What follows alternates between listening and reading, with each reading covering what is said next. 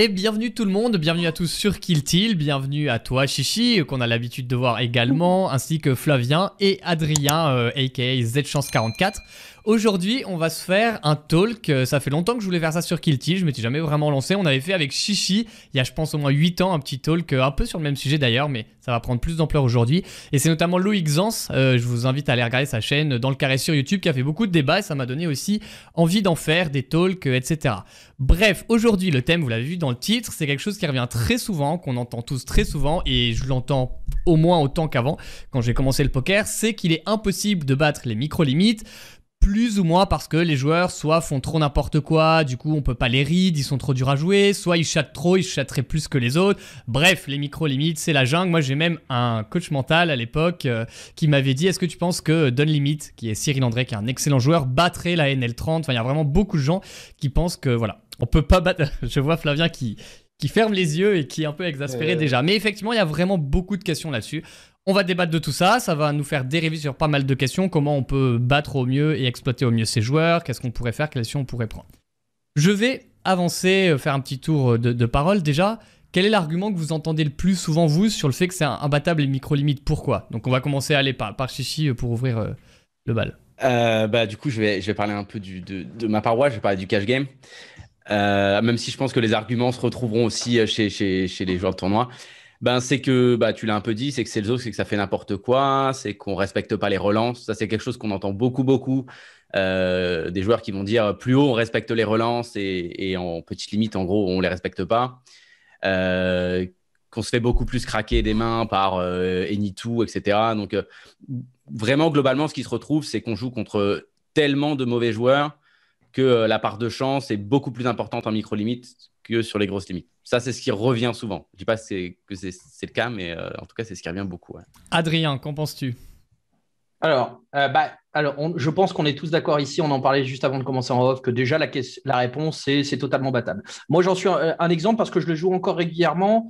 Euh, pour mes streams, de temps en temps, je fais un stream en micro-limite ou une, une, vidéo de YouTube en, petite limite, etc. etc. Donc, j'ai toujours un, petit, un pied un peu dedans.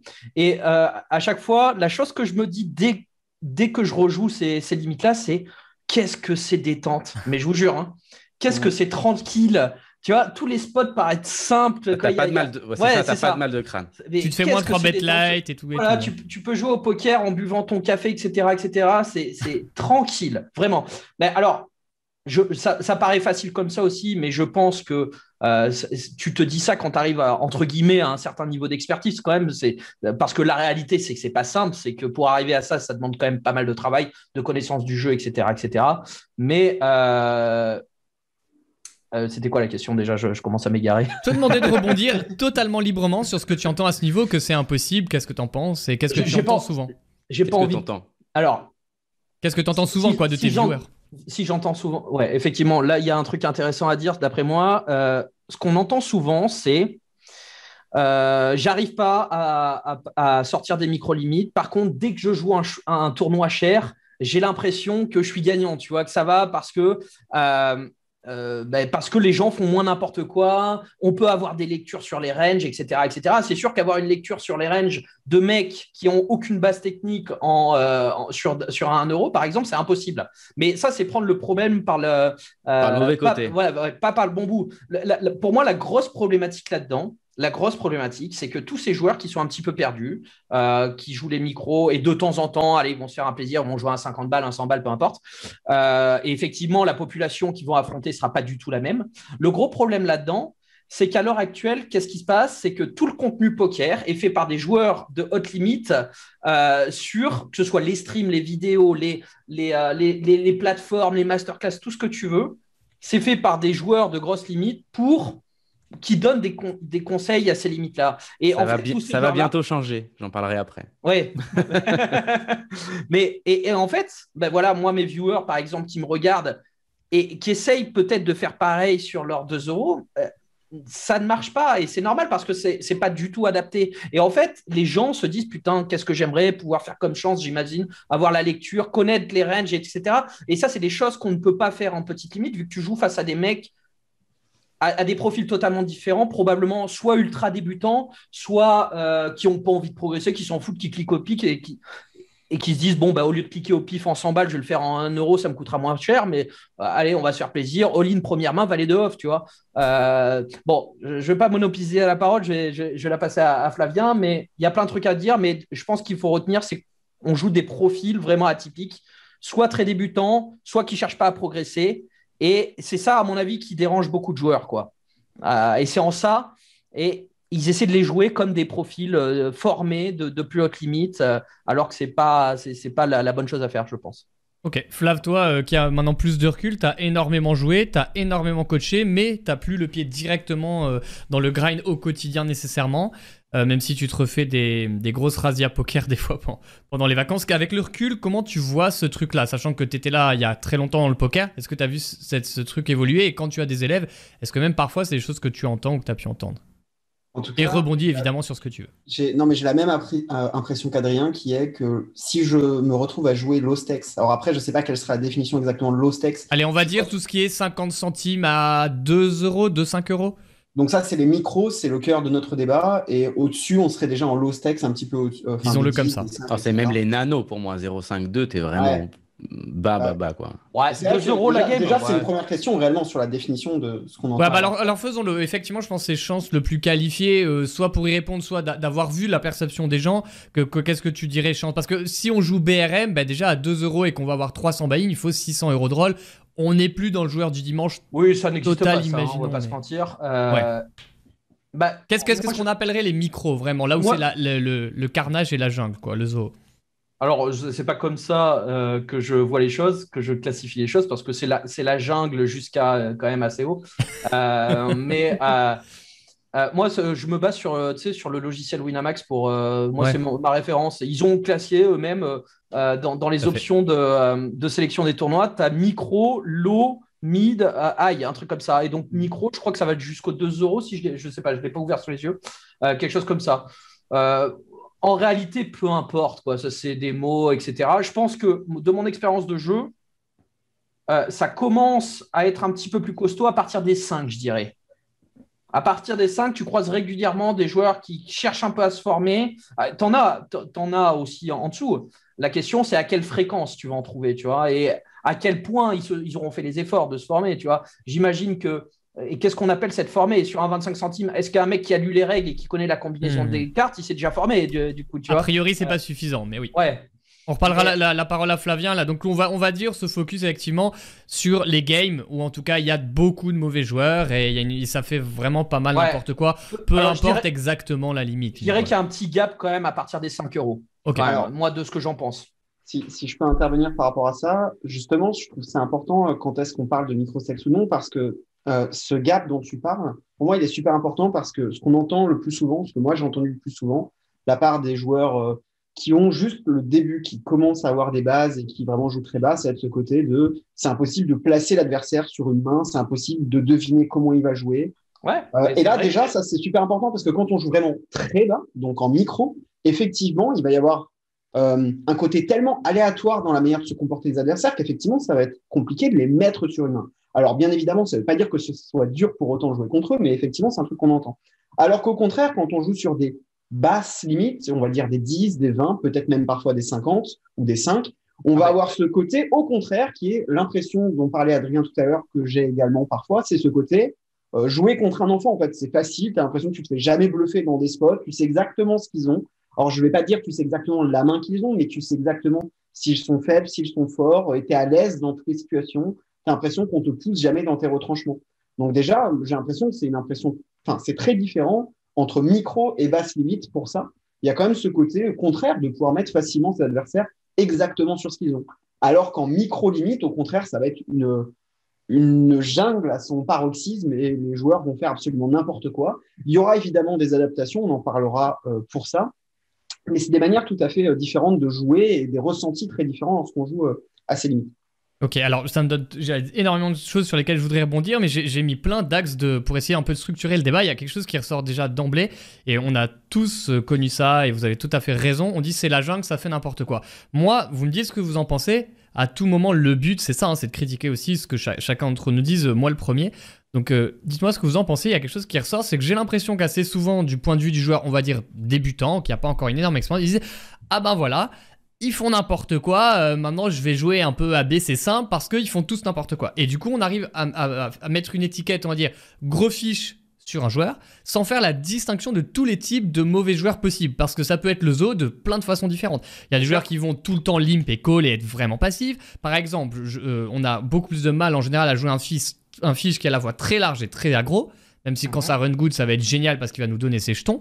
Mais il est aggro, il nous met en difficulté en faisant des tapis n'importe comment, des check raise all c'est c'est difficile. Alors qu'évidemment, le joueur qui fait n'importe quoi, mais en faisant plein de limp et de check call, mine de rien, ça se joue plus facilement. Donc, euh, qu'est-ce que vous aurez comme Mm. peut-être conseil ou piste à donner face à, à cette appréhension qu'on peut avoir du c'est tout n'importe quoi mais pas tomber à mettre tout dans le même panier, puisque finalement, je le rappelle quand même, si les micro-limites sont aussi battables et autant le kiff, c'est parce que c'est extrêmement rentable de jouer contre ces joueurs-là. Ça n'empêche pas que ça implique de la variance, de la difficulté, qu'on va être déboussolé quand on commence. Mais comment on peut déjà e- essayer un peu de catégoriser ou de profiler le les joueurs font n'importe quoi? Il y a plein de façons de faire n'importe quoi. En, en fait, déjà pour moi, il y, a, il y a plusieurs choses à dire. Le, le premier point, on, on le dit depuis le début, c'est les joueurs font n'importe quoi, donc c'est pas battable. Ça déjà, c'est une psychologiquement, enfin c'est un problème mental en fait. C'est que notre cerveau, c'est comme quand on fait tapis deux as contre, je sais pas, deux rois. Notre cerveau, il est programmé pour dire cette main on la gagne. C'est comme ça, et quand on la perd, euh, on a tant qu'on s'est pas entraîné mentalement, on a du mal à l'accepter. Bah là, c'est encore pire parce que tu vas te perdre contre des, comme disait euh, euh, Chance, contre des 7 et 2, contre des, enfin peu importe les mains quoi. Mais en fait, ça, il faut comprendre que c'est comme ça qu'on fait de l'argent en poker, et ce, quelles que soient les limites. C'est-à-dire que même si on prend les en cash game, on va, on va taper sur des, euh, des NL 400, des NL 600, c'est contre des, des récréatifs que tu vas faire le gros de ton argent. C'est c'est pas contre les règles. Donc pourquoi on se bat tous pour avoir plus des récréatifs? C'est parce que c'est contre ces profils-là qu'on fait de l'argent. Ensuite, là où je suis, euh, je vais un peu nuancer ce que tu as dit, c'est quand tu dis ouais, il y a des tonnes de profils différents, etc. En fait, c'est pas vrai. En fait, les trois quarts des tendances, c'est les mêmes. Et il y aura effectivement deux grosses tendances, on va dire, un peu ceux qui sont trop passifs et ceux qui sont trop agressifs. Mais globalement, si tu es rigoureux et tu apprends un petit peu à comment exploiter chaque profil, bah, tu vas vraiment bien t'en sortir. Et pour moi, c'est le point le plus important en fait pour, euh, pour bien s'en sortir. C'est d'une, la rigueur. Ça, c'est ultra important. Il va falloir être sérieux et rigoureux. Et pour moi, il n'y a pas besoin d'autre chose. Il n'y a pas besoin de.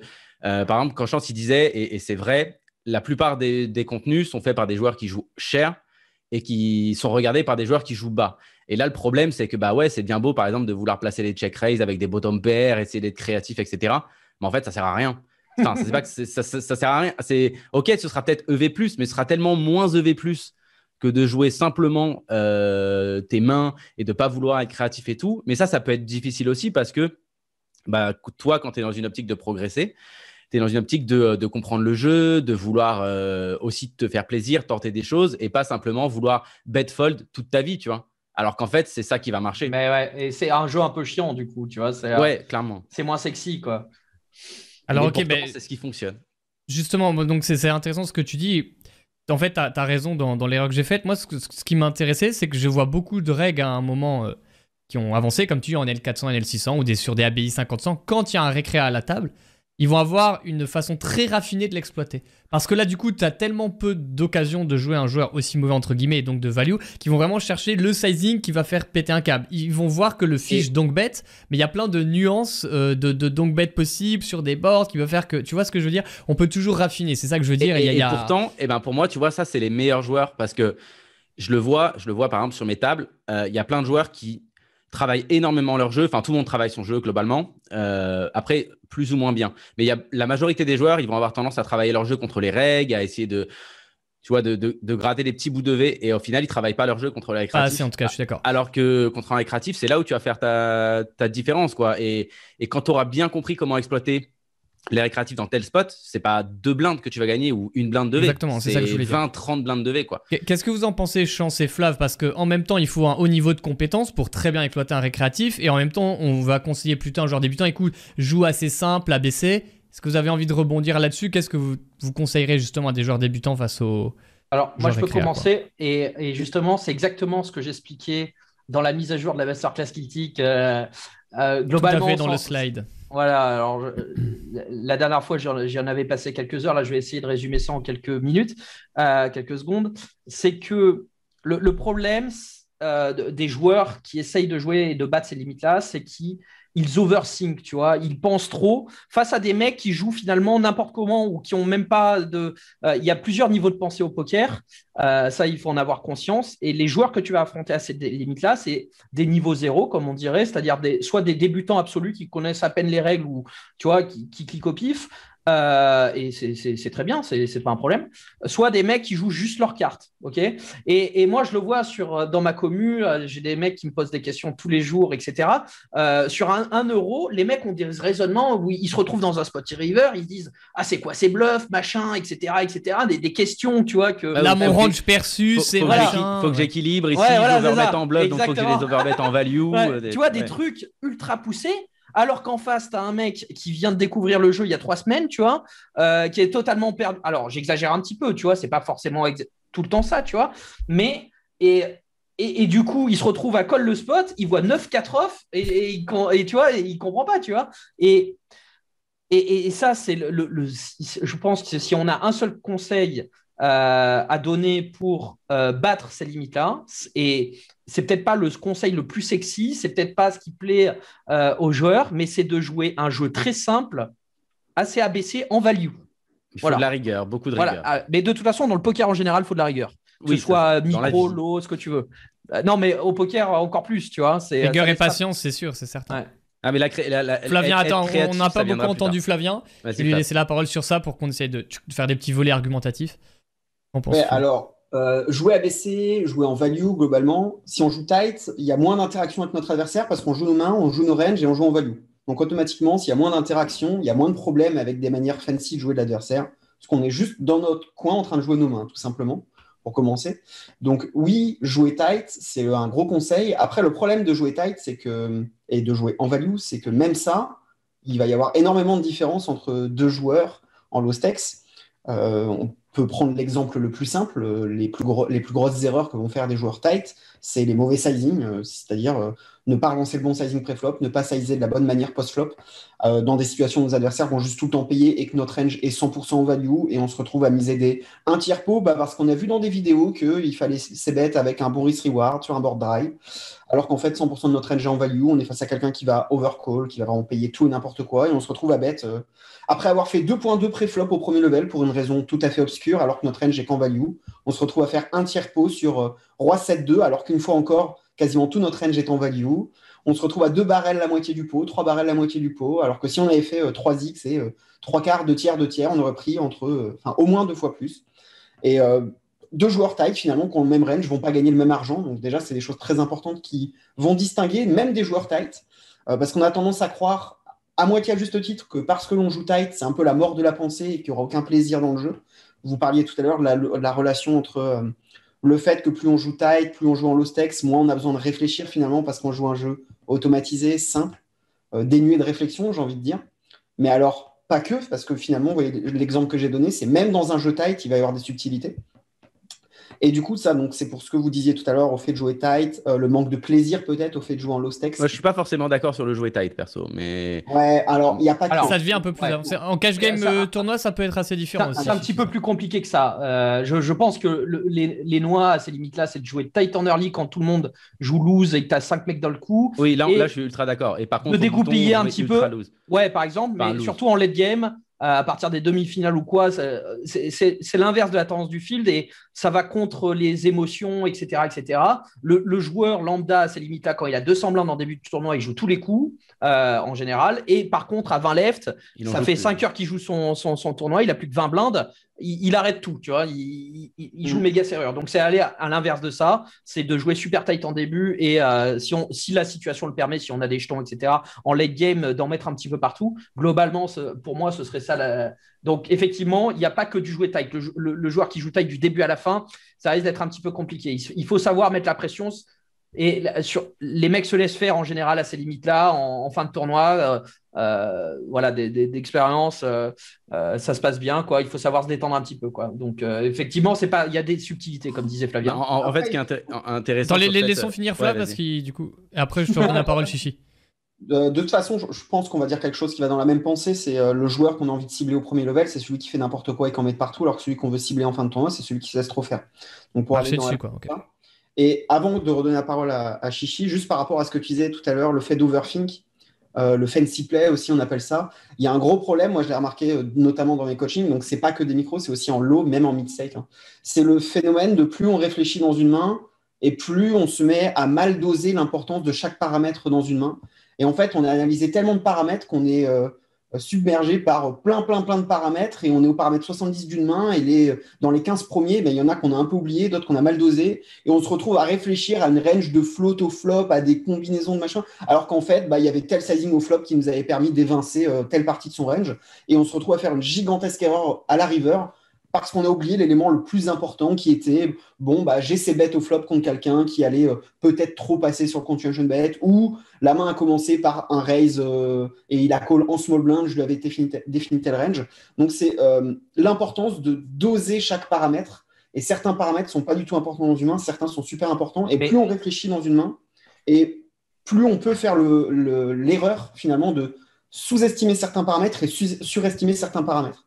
Mais Voilà. pensez à 70 paramètres en micro, est-ce qu'on n'est pas déjà dans l'overthink là? Est-ce que vraiment. euh, doute. Euh, Ouais, ouais, moi je pense qu'il faut être beaucoup. Alors, c'est- pour des joueurs, c'est- dur, tu vois, pour des joueurs avec un peu d'expérience, mais moi je pense qu'il faut être beaucoup plus simple que ça, tu vois. Alors, il n'y a pas que, que tes cartes en paramètres en prendre en compte, mais euh, c'est un petit peu plus profond que ça. Mais enfin, plus tu montes de stakes, plus il va falloir euh, aller chercher des paramètres pour prendre tes décisions. Euh, Parce que tu as besoin, justement, c'est ce qu'on disait au début, plus tu vas monter, plus tu as besoin de trouver des petits edges pour battre ton field. Ce que, ce que tu n'as pas à faire en micro parce que tu joues contre des mecs sur lesquels, si tu es un minimum sérieux, tu vas avoir 20-30 big blind edge, en tout cas pour le cash game. Ces joueurs-là, ils vont fondre euh, plus tu vas monter les stakes. Et là, par contre, tu auras besoin de trouver une blinde, deux blindes de V sur des règles, etc. Ouais. Ce qui change beaucoup. Et, euh, et, et là, là où je suis d'accord pour parler d'oversing, moi, je trouve qu'il y, y a un problème. euh, euh, alors, tout à l'heure, je parlais des micros, etc. Pourquoi, pourquoi je dis ça? Parce qu'en gros, euh, bah, pour la masterclass cash game, j'ai joué plus de 100 000 mains en micro limite pour axer toute la masterclass spécialement sur les micros. Pour justement, ça sert à rien pour moi d'analyser des mains de NL400 euh, et parler sur des joueurs de micro limites. Du coup, j'ai joué toutes les limites NL2, 5, 10, 20, 30, 50 pendant 2-3 mois. Full ça. Et donc, je, co- je connais bien le field. Je, je connais vraiment bien. Et, et en fait, le premier problème pour moi, il est, c'est un problème tout simple, mais c'est juste la stratégie globale en fait. Sans parler de range, de quoi que ce soit, tous les joueurs, en fait, à une table, euh, ils ne comprennent pas qu'il faut cibler le, le- le spot de la table. Autant que possible. Est-ce que c'est pas plus vrai en cash game qu'en tournoi ça? Bah, du coup, je peux pas répondre pour le tournoi, mais je pense que c'est le même problème basique. C'est je pense que c'est la base du poker. Euh, voilà, c'est juste la base du poker. C'est déjà tu as ta sélection de table, forcément. Alors ça en tournoi, tu l'as, tu l'as pas vraiment, mais en, enfin tu l'as, Tu l'as moins, on va dire. ouais. Mais en cash game, par contre, c'est primordial. Et quand tu es au cut-off et que tu as ton récréatif en big blind, bah c'est là où tu as envie de, de jouer une tonne. Alors que à l'inverse, Mm. si ton récréatif il a fold d'avant et que tu as des joueurs tight derrière, enfin, tu vas, tu peux open lose, mais pour différentes raisons. Et, et ça, c'est la base. Et moi, je l'ai vu euh, en jouant micro limite. Bon, moi, j'étais ultra gros euh, sur énormément de spots parce que je jouais globalement plus contre le field que contre certains joueurs. Et la majorité des adaptations des, des réguliers on- qui, qui étaient là, qu'ils soient bons ou pas bons, c'était de me jouer plus parce qu'en gros, ils supportaient pas, je les 3 bêtais beaucoup, donc ils disaient ah, on va beaucoup plus défendre contre lui, etc. Et en fait, ils en oubliaient les autres joueurs à la table. Ce qui est, Ah, ce C'est qui est une vrai, c'est erreur. encore, c'est encore un autre Là, c'est l'ego, là. complètement. Ouais. C'est c'est l'ego, mais c'est aussi. Oui, mais c'est- ça rentre dans une stratégie globale. C'est de comprendre OK, il y a un mec qui me saoule. Bah, je le joue moins, tant pis. Par contre, le récréatif, lui, je vais continuer à le jouer beaucoup. Et oui, il y, a- y de l'ego dedans, mais je pense que c'est c'est une stratégie euh, qui est. Enfin, en fait, il n'y a pas de réflexion sur la stratégie de fond, quoi. C'est juste, on va s'asseoir à la table, on joue, mais il n'y a pas une réflexion de base. OK, comment je vais jouer contre mon field Je, je- résume juste deux, trois trucs. Il y, a, un truc sur lequel je voulais euh, intervenir rapidement. C'est que moi, bon, je- je- j'espère que ça, ça rentre un peu avec le temps, mais beaucoup de joueurs disent oui, mais euh, en plus. euh, j'ai l'impression que parfois les joueurs veulent jouer plus haut qu'ont des joueurs qui font moins n'importe quoi parce qu'ils en ont marre de se prendre des bad beats. Ils disent ouais mais euh, franchement ils mettent trop de bad beats. Te- moi je vraiment en MP on reçoit tout le temps ça sur Insta, Ouais, sur bah. Facebook. hein. Franchement, je te jure, euh, si euh, tu avais mon run, on peut pas gagner, il y a trop de bad beats, machin. Factuellement, c'est vrai. Les, mauvais joueurs vont payer factuellement beaucoup, enfin très souvent alors qu'ils sont euh, derrière en termes de pourcentage de chances de gagner. Donc forcément, on va avoir l'impression de se prendre beaucoup de bad beats. Et dans, les moments où ça se passe mal. Le gros biais de base, c'est qu'évidemment, un bad beat pris, euh, fait beaucoup plus mal que euh, trois fois où on gagne notre 80-20 on se dit bah oui c'est normal quoi. Donc le gros problème c'est que j'ai l'impression qu'il y a beaucoup de joueurs qui, confondent totalement la, frustration euh, et la douleur émotionnelle liée au fait de perdre en disant ah je me suis encore fait sortir du tournoi par une horreur, moi je me prends que des horreurs. Enfin je sais pas si moi vraiment la phrase que j'entends c'est je fais que me prendre des horreurs. Et en fait, alors évidemment, on l'a dit dans plein de vidéos, mais c'est une base qui qu'il faut vraiment s'ancrer dans le crâne. Parce que moi, j'ai même un joueur euh, reg en cash game qui, après deux ans, voulait pas lâcher l'affaire. Il disait, mais moi, je veux pas jouer contre des gens qui peuvent me mettre des horreurs. Ou, je, alors je sais pas si vous voyez en tournoi, je pense que ça va se faire encore. Il y a des gens qui préfèrent. Moi, je l'avais vu au WP au Dublin il y a trois ans, quelqu'un qui avait push sa paire de dames pré-flop dans un spot où bah, personne allait le coller, il avait joué taille, il dit, mais, et il l'avait retourné fièrement en disant, mais comme ça, je me les fais pas craquer. Et il était content. C'est bien comme ça quand il se fera call, il aura Et perdu. il, était, et il était content. Et évidemment, c'est désastreux parce que je, une des premières erreurs que ça peut induire, enfin, il y en a beaucoup, mais une des erreurs que ça peut induire, que les gens veulent tellement pas se prendre de bad beat, ils en viennent à rater l'élément numéro 1 des micro-limites, c'est prendre de la value avec ses mains. Une top pair, une over pair, et dès qu'ils voient un flush draw, ils vont le, le- le- le- tout faire pour euh, pas se faire payer. Limite, ils sont contents de pas se faire payer. Et donc, il faut vraiment que vous, que, comprendre que s'il n'y avait pas de bad beat au poker, s'il n'y avait pas ce- cet aspect-là, ce serait Il aurait- vraiment il très dur d'être rentable. Il y aurait Déjà, pas de il y poker, aurait pas de Ce poker. serait des échecs. Ce serait exactement, ce serait très dur d'être rentable. Dites-vous, et, et croyez-moi sur parole ou faites vos investigations, tous les joueurs professionnels rêvent et se régalent quand ils voient 2-3 récréatifs remplir leur table. Et il y a des waiting lists sur les rooms en cash game particulièrement. Euh, quand ils voient qu'il y a 2-3 animaux à la table. Parce qu'ils disent, bah, c'est génial, ça va être super rentable. Oui, des fois, ça va être ho- horrible. Le fiche va run good et se barrer de la table avec 6 buy-in. Mais quand nous, on run normal ou good, c'est un carnage et on a une, une vue incroyable. Donc il faut vraiment que vous arriviez, euh, à vous tous qui nous écoutez, qui peut-être jouez en, en petite limite, à pas confondre la frustration de perdre dans l'instant présent et peut-être sur euh, des semaines, voire des, des mois en tournoi si vous faites pas un gros volume, avec le fait que ça n'est pas rentable. Ok, c'est Bah, c'est pas parce que c'est frustrant et que vous perdez sur le court terme que c'est pas rentable. J'aimerais intervenir juste, en fait, c'est ce que tu dis, mais pour le résumer, basiquement, il y, a- il y a une chose qui qu'il faut essayer de se, se dire, c'est quand on prend beat comme ça contre un récréatif, euh, c'est ce qui fait que le poker existe. En fait, c'est basique, mais il vaut mieux perdre son argent contre un récréatif que contre un joueur régulier. Parce qu'à une table, l'argent, tu vas beaucoup plus le récupérer facilement contre le joueur récréatif que contre le joueur régulier. Et ça, par contre, pour, pour refaire la différence entre micro et, et partie plus chère, si tu as un seul récréatif et quatre bons joueurs à la table et que le récréatif te chatte, bah là, l'argent, en fait, on va être il va y avoir cinq joueurs qui vont se battre pour récupérer l'argent. Alors qu'en micro-limite, si tu as trois récréatifs à la table et tu as un récréatif qui te chatte, bah, personne va vraiment se battre pour récupérer cet argent, donc tu vas le récupérer plus facilement. Et donc, c'est pas grave et ça fait partie du jeu, quoi, de, de- prendre un bad beat. Et il faut limite être content quand tu vois un mec qui a joué ultra mal un coup et qu'il a gagné. Euh, faut presque être content au final et se dire, bah ok, il a joué n'importe comment, de toute façon, je vais le récupérer cet argent. C'est pas grave. Et quoi. si tu le récupères pas maintenant, tu le récupéreras dans ton neveu. Et c'est pas grave, de toute façon, voilà, il y en aura en, en micro-limite, des récréatifs, il y en aura tout le temps. Euh, Enfin, même au poker, il y en aura tout le temps. Donc, euh, c'est pas grave, quoi. Et si t'es pas bien psychologiquement, bah t'arrêtes et tu te dis, bah c'est pas grave, il sera là demain. Ou au pire, c'est pas lui, ce sera un autre, mais ce sera le même profil, ça change pas, c'est pas grave. Flav veut rebondir, j'ai l'impression, non? Ouais, c'est c'est juste, effectivement, tu as, fait raison. Et après, c'est plus facile de penser comme ça en cash game qu'en MTT. Parce qu'en c'est cash game, il est à table, tu peux lui reprendre son argent. En MTT, bah, le tournoi est terminé. Et quand bien même, ce serait un fiche qui, du coup, va réinvestir dans le fait de jouer. Euh, c'est que très lent, finalement, qu'il réinvestisse de l'argent mort dans un tournoi, etc. Donc, tu n'as pas l'impression que euh, cet argent va te revenir. Donc, c'est peut-être plus facile en cash Ouais. game qu'en MTT. Puis tu as plus d'émotions en MTT. C'est sûr, si tu te prends ton, ton bad beat en, en bulle TF, par exemple, ou quoi, il va te faire beaucoup plus mal que bon, bah tant pis, tu, prends, tu perds ton bad beat en cash game. Bon, bah tu. tu, tu Et comme il dit, il te buste de la table, quoi. T'es sorti du Oui, c'est fini, et c'est fini. quoi, Il sur y a une fin ouais. d'une histoire, quoi, tout de suite. Tu peux pas. re- Moi, moi c'est ce qui me frustre en MTT, par exemple. Moi, ce qui me frustre, c'est ça c'est je perds un gros coup contre un récréatif, par exemple, même il va me rester 10-15 blindes, bah putain, je peux plus jouer contre lui, quoi. Alors qu'en cash game, c'est pas grave, il m'a pris le coup, j'ai reçu 100 blindes, vas-y, on va, on va rebattle et il n'y a pas de problème, quoi. Et Je vais, ça, je vais faire euh, un, un truc euh, qui me semble important. Je, je vais résumer deux points que vous avez dit. Déjà, qu'est-ce qu'on peut faire pour en micro-limite? Donc, euh, la, la question, on va dire, c'est est-ce que c'est possible de battre les micro-limites euh, malgré ça? Alors, la question, c'est. Enfin, la réponse est évidemment oui. Et c'est c'est oui, plus, plus, plus. C'est là que vous serez le plus rentable si vous jouez bien. Deux choses qui ont été euh, dégagées de ça très rapidement, et c'est vrai aussi à l'époque, ça le sera toujours à mon sens. Jouer aussi tight et proprement que possible, dans les limites de, vos compétences. Ça n'empêche pas de jouer les fiches aussi intelligemment que possible pour les exploiter. Ne faites pas trop d'oversing, c'est-à-dire d'appliquer votre réflexion et votre niveau de pensée à celle de l'adversaire.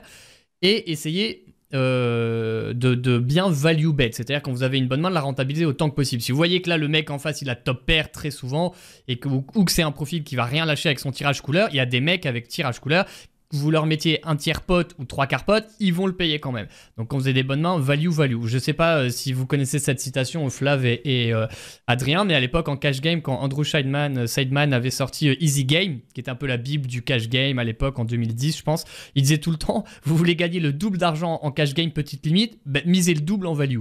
C'est un peu caricatural, mais je pense que c'est une façon assez simple d'avoir un jeu orienté value. Maintenant, ce qui m'intéresse, ça va être le deuxième volet, on va dire, un peu de cet échange, c'est qu'est-ce que vous, vous voyez comme erreurs qui sont le, les plus fréquentes pour les joueurs qui subissent, on va dire, euh, cet environnement de récréatif, qui mettent plein de bêtises et tout. Donc je laisse la parole à Adrien, qu'on n'a pas entendu depuis un moment. Et les grosses erreurs qui vous viennent en tête, pêle-mêle. Bah, on dira. Je sais pas, je pense que ça, c'est un mix entre quelques grosses erreurs techniques. Il n'y a, pas, a pas besoin d'être un, un, génie techniquement pour, euh, pour s'en sortir. Euh, mais forcément, il y a, forcément quelques grosses erreurs techniques, lesquelles je ne sais pas là comme ça.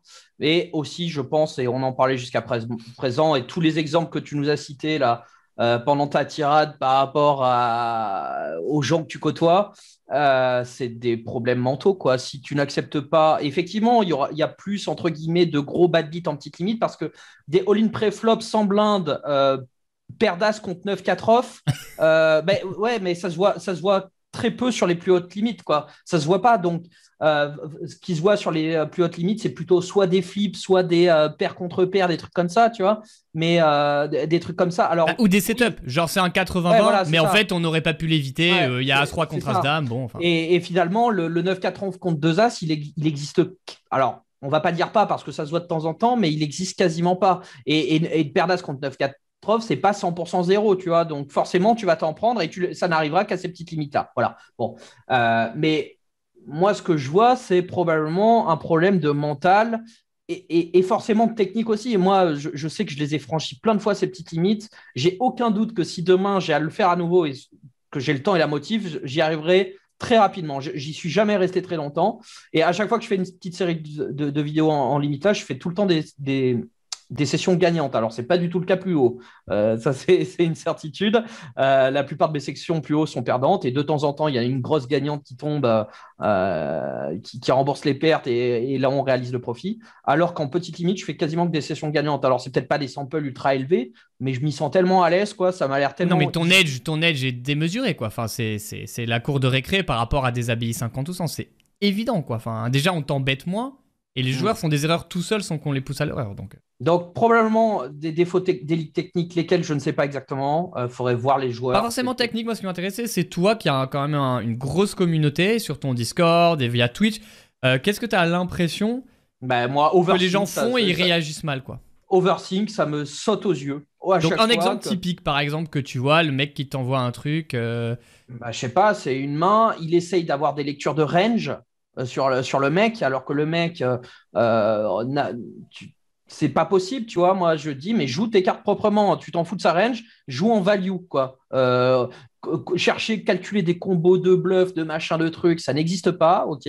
On joue ses cartes, on les joue bien, voilà. en value, il, il, te parle, comme disait, bah, comme tout le monde dit là depuis le début, il te parle de euh, alors qu'est-ce que je mise euh, C'est quoi la, taille de mon value bet river en fonction du nombre de combos en value ou en bluff que j'ai On s'en fout. Tu vois, ton adversaire ne voit pas ça. Euh, estime plutôt en fonction du profil de ce que tu as vu de lui, de ce que tu penses de sa range, de, sa main plutôt arrivé river. Si c'est et balance ton parpaing si tu penses que le mec est fort. Tu vois, par exemple, un coup qui est ultra typique euh, de ces limites-là, c'est un joueur ne, n'aime pas fort le brelan. Ça, c'est vrai à toutes les limites, mais encore plus vrai à ces limites-là. Euh, et par exemple, peu importe le board, mais tu sais qu'il y a deux as sur le board, tu sais que le mec a un as. OK? C'est fort, il, va avoir du mal à fort. Et toi, tu as full, tu vois? Euh, et bah, bête 8 fois le pot. bête 8 fois le pot, ça peut paraître grossier en plus haute limite, mais là, ça marche tout le temps. 100% du temps, le mec va call parce qu'il a brelan et, et c'est fort et on n'aime pas folle ça, quoi. Voilà. Ok. Flav, est-ce que toi, tu as des. Après, j'aurais une question par rapport à ça, pour surtout vous deux joueurs de tournoi. Mais euh, qu'est-ce que t'en penses Est-ce que t'as des trucs qui reviennent où tu dis là, franchement, c'est ouf, le mec juste est tilté ou sans être tilté se fait une idée de c'est la jungle en micro, du coup, ils font des mauvaises adaptations, ils prennent des mauvaises habitudes, etc. J'en ai, j'en ai. J'ai pris des notes sur le côté au fur et à mesure de ce qui me venait euh, en tête. Alors, du coup, la première chose, c'est en lien avec ce que vient de dire Adrien, euh, sur le fait que puisqu'on puisse, puisqu'on peut pas réfléchir en range, on arrête de penser. Ok, mais du coup, il y a cette notion, malgré tout, de est-ce qu'on sent notre adversaire fort ou pas fort? Avec cette phrase que moi je dis tout le temps, c'est est-ce qu'il a l'air d'aimer sa main, simplement? Si quelqu'un a l'air d'aimer sa main et que tu as une main forte, eh ben, juste mets beaucoup de jetons dans le pot. Mm, c'est exactement ça. Il a l'air de pas aimer sa main, ne mets plus de jetons dans le pot. Donc si tu as check raise en bluff qui te paye ou avec un tirage et qu'il a l'air d'aimer sa main pour X raisons, bah, il n'y a plus aucune raison de mettre de l'argent dans le pot. Et je, te, je vais donner un exemple pratique extrêmement facile. Tu fais face à un donc bête. Quelqu'un, tu as raise, cut-off, la grosse blinde défend, le flop vient, valet 9-2. Ton adversaire, donc bête, euh, une big blind et tout, tout petit, dans un pot qui en fait 5, euh, 6. Le cas eh ben, classique frustrant déjà. Il n'a pas l'air de beaucoup aimer sa main puisqu'il fait tout petit. Eh ben, je vais relancer la majeure partie du temps, ou je vais conseiller de relancer plutôt en, micro et en low stakes. Ça va très souvent passer parce qu'il n'a pas l'air de trop aimer sa main, souvent, donc il va passer. A contrario, s'il avait misé deux tiers, trois quarts, j'aurais juste passé. Si j'ai rien, bien sûr, hein. je me mets dans l'hypothèse où je n'ai rien touché. Euh, je vais me dire, il a l'air d'aimer sa main, je vais passer. Point. Et il faut savoir que dans ces deux situations, ça se trouve, euh, quelqu'un donc bête un, quart avec paire de 4 et va passer sur une relance, et dans une autre situation, quelqu'un va donc bête 3 quarts et payer la relance avec paire de 4 sur valet 9-2. Mais il y a une des deux situations où il y en avait un qui n'était pas à l'aise avec sa paire de 4, et il y en avait une des deux où l'autre était à l'aise avec sa paire de 4. Donc quand quelqu'un donc bête un quart et quelqu'un donc bête 3 quarts, ils ne sont pas en train de vous dire j'ai un range fort ou j'ai pas un range fort, ils sont en train de vous dire j'aime ma main ou je n'aime pas ma main. Donc c'est pour ça qu'on ne réfléchit pas spécialement en range. Je me dis pas, tiens, il a tel range quand il donc bête petit, je me dis juste, il n'a pas l'air d'aimer sa main, je vais donc relancer en bluff. Point. Donc on ne réfléchit pas en range, certes, mais il y a quand même plein de choses à pick up à gauche à droite. Donc là, je prends l'exemple du donc bet parce que c'est extrêmement parlant selon moi. Et c'est d'ailleurs, euh, si on est déjà dans les adaptations, c'est pour moi une adaptation majeure, c'est utiliser les sizings de vos adversaires, puisque plus vous jouez bas, plus vos adversaires vous disent littéralement leurs mains dans leur mmh. sizing. Ça, c'est l'erreur majeure. même sur les sizing d'open, quoi, une fois sur deux. Et il y a ça et les timings aussi. Euh, je, je de temps en temps des potes en TF juste au, timing de mise. Un, joueur d'expérience le sait. Alors, personne ne s'en rend compte dans ces TF-là autour de la table, mais euh, je suis sûr que tu mets Flavien, tu mets n'importe qui à observer juste une TF au timing, tu sais la force de la main adverse. Quoi. Alors, tu lâchez vos tips un peu, lâchez vos tips. Moi, j'ai souvent entendu si le mec il mise ultra vite, c'est qu'il a pas une, bonne main, il aurait hésité un petit peu à savoir. C'est plus compliqué que ça, je pense. Ça dépend d'un profil, ça dépend. C'est un tout, moi, je trouve. Euh, et c'est aussi beaucoup d'expérience, tu vois. C'est. C'est pour, pour reparler sur les, les, sizing et tout, moi je pense que les sizing c'est l'une des problématiques euh, les plus importantes à comprendre en micro-limite et pas les sizing comme on l'entend euh, équilibré, euh, pas, pas, du tout ça. Mais là, par exemple, pour reprendre l'exemple du dongbet euh, de Flav, pour un, un, un, truc exploit qui marche très bien là-dedans, c'est si, je reprends son exemple valet 9-2, on se fait donc bet petit, bah, en bluff, on va raise plus cher que si on, a, si on bloque le board. Quoi. Si par exemple, on a j'ai valet 9 ici ou deux valets, je vais raise, mais je vais raise moins cher que si j'ai une main en bluff. Parce qu'en fait, tu veux juste que ton sizing T'es pas en mode je veux équilibrer quoi, tu veux juste te dire ici je veux le faire fold ou je veux le faire call. Il n'y a pas d'autre, faut pas Attention, aller j'ai un petit volet jouton exploitant ou GTO en micro limite, la réponse est évidente, on va en parler. Et, euh, sortez vos... et ensuite intervenir en priorité sur ce sujet-là parce que et, et, et ensuite, ensuite c'est même, même pas une question en vrai. Ouais, c'est même pas, une question, mais, en euh, fait, tu sais qu'il y en a qui nous sortent Pio pour justifier un, truc. Hein, euh, mais ça, ça va rien dire. Enfin, alors, alors ouais, après, je nuancerai, je nuancerai un, petit peu, mais et, et, ce qu'il faut aussi comprendre en fait beaucoup en micro limite, c'est, on l'a dit, il y a beaucoup de profils qui se. En fait, ça c'est même pas en micro limite, c'est juste contre les, les, récréatifs, mais c'est juste qu'il y en a plus. C'est ce qu'on dit depuis le début. C'est des séquences de mise en fait. C'est beaucoup. Il y a beaucoup de choses. C'est même pas question de range ou quoi. C'est juste des séquences de mise. Il y a des séquences de mise qui sont over bluff une tonne par les récréatifs d'autres qui vont être pas du tout bluff. Il y, a, des textures de board qui vont être pas du tout bluff ou beaucoup moins. Que... Donc en fait, il y, a des, spots où on va juste euh, se dire bah vas-y, bah, je colle tout le temps. 100% du temps, je colle ce spot. Et ok, peut-être euh, euh, il va 10% du temps, ça, ça tombera pas. Mais, mais 90% du temps, ce spot est tellement bluffé. Il y, a plein de séquences de mise comme ça que tu vas comprendre avec l'expérience ou en travaillant vraiment ton, Exactement. mais en travaillant ton jeu contre la récréatif. Ce qui est important, c'est que du coup, pour les gens qui nous écoutent ou qui vivent ça, ils sentent bien que jouer intelligemment euh, les récréatifs et tout, euh, ben, ça peut être assez complexe. Et on leur dit en même temps, et c'est vrai par ailleurs, pour commencer, jouer aussi simple et en value possible. Mais on le voit bien avec l'expérience, il y a quand même plein de nuances et de betting patterns et d'habitudes et de timing tels quand même qu'on peut dégager. Donc, donc c'est, vraiment pas évident. Et, du coup, tu vois, si je devais dire juste une seule chose pour moi, qui est le, pour revenir sur quelle est l'erreur en gros que tout le monde fait, pour moi, l'erreur que tout le monde fait, et c'est même pas que sur les micro-limites, c'est juste travailler votre jeu contre le récréatif. Arrêtez de vouloir absolument travailler votre jeu contre les règles. Vous, allez pas que, disons. mais même pas en fait. Enfin, tu vois, un, joueur de base, je vais lui dire, écoute, ici c'est ça qu'il faut que tu comprennes, parce que c'est ça que tu vas le plus jouer quoi. Hmm. Tu joues pas de bons joueurs en NL2, NL5. Tu en joues, allez, un et sur le field, en fait, tu le croises jamais, si tu veux. Et donc en fait, c'est pas grave si contre lui, à la limite, tu perds un peu de V, on s'en fout, tu le croises pas. C'est pas, c'est pas hmm. important. Donc, bossez votre jeu vraiment contre ces joueurs-là. Vous allez faire beaucoup plus de V et oubliez l'argent aussi. Euh, en, que ce soit en tournoi, NL2, enfin, peu importe. Euh, si l'argent, il faut vraiment le voir comme des points et juste de passer au step au-dessus. C'est pas en L2, c'est pas en L5, c'est pas sur ces limites-là que tu vas gagner de l'argent. En fait, l'argent, on s'en fout, c'est pas important. Et ça changera pas ta vie que sur ta bankroll, tu es 200 euros ou 215 euros. En, vrai, ça, c'est pas grave. Il faut, faut, essayer de, se détacher de, de, ça. Et plus tôt on va se détacher de l'argent là, plus on, va se faciliter, euh, on va s'enlever des blocages euh, mentaux. Quoi. Ça marche. Question que je. Oui, vas-y, rebondis, après j'ai une question. Ah, attends, parce que je ne l'ai pas encore terminé, j'avais noté encore trois autres points des erreurs. Vas-y, vas-y. Ben, J'allais enchaîner sur d'autres erreurs, donc ça se trouve tant mieux, vas-y, en braille. Sachant que vraiment, j'insiste, c'est quelqu'un qui arrive déjà à pick up les sizing. Pour moi, il peut même pas être perdant en low stakes hein, à moyen terme. C'est impossible tellement ils nous disent qu'ils ont tout le temps. Euh, donc, une erreur qui vient systématiquement, en tout cas, c'est quelque chose qui ressort des cours que je donne, moi, c'est la notion, on parlait tout à l'heure, du jouer proprement, la volonté de protéger c'est euh, la manque de compréhension sur ce que c'est que value quelqu'un, que protéger quelque chose. Et il y a des joueurs qui vont te dire bon, bah là, en fait, euh, je bête pour protéger. En fait, tu as compris quoi, toi? Bah, Je protège, là, je value les draws. Le value les draws, protéger les draws, c'est une conception générale du jeu qui est euh, assez étrange. C'est-à-dire qu'ils vont miser une main, ils valuent aucune main, ils bluffent rien, mais ils protègent. Au moins, ils sont sûrs de ne pas euh, se prendre de bad beat euh, par des couleurs, des, choses comme ça. Et en fait, on arrête de réfléchir vraiment à ce qu'on value, ce qu'on bluffe. On cherche juste à protéger. Donc, le fait d'avoir ce prisme-là, de trop réfléchir à protéger, ça, c'est un truc qui ressort tout le temps dans, les gens que je coach. Je crois que je suis à 100% d'occurrence, hein, réellement. Euh, Donc euh, on conseille quoi? On essaye surtout de réfléchir à ce qu'on value ou ce qu'on bluffe et pourquoi on mise. Quelle est la productivité de votre line? Qu'est-ce que vous, allez value Qu'est-ce que vous allez bluffer?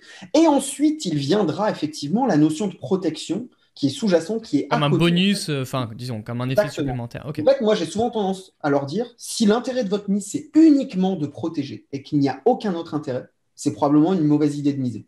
Voilà. Là, c'est un bon prisme euh, de manière générale. Et, oubliez le jeu propre. Il n'y a pas de jeu propre. Il n'y a qu'un jeu le plus gagnant possible. Il n'y a pas de jeu propre. Si... Il, y a, des joueurs qui vont s'interdire d'open 5x pré-flop, par exemple. Je sais pas, j'ai un truc tout bête. Mais si c'est ce qu'il faut faire sur le cas, je prends un exemple un peu qui arrive rarement, mais, mais en fait, pourquoi, pourquoi Ce qu'il disait Chance tout à l'heure, faites overbet x8 euh, si, bah ça marche, que vous voyez que le gars il a trips. Quoi. Et, même s'il y, a des joueurs réguliers, s'ils ont foldé avant, ils, voient que vous, ils, sont, ils sont au courant euh, de ce que vous faites, mais ils peuvent rien faire, donc c'est pas mm. grave, on s'en fout. Il faut, faut pas hésiter. Il n'y a pas de jeu propre. Ça, ça c'est une fausse conception du, poker. Si, si, la line, elle est comme 10 chances de faire 8 fois pot, bah, on le fait. quoi. Et même si on le fait qu'avec une main, bah, on le fait. C'est pas grave, on s'en fout. Flav, enchaîne sur aussi tes erreurs. Après, j'ai une question pour Adrien. Euh, donc je, je, soupçonne la réponse, mais je veux, je veux être sûr et ça va relancer un débat, je pense. Vas-y.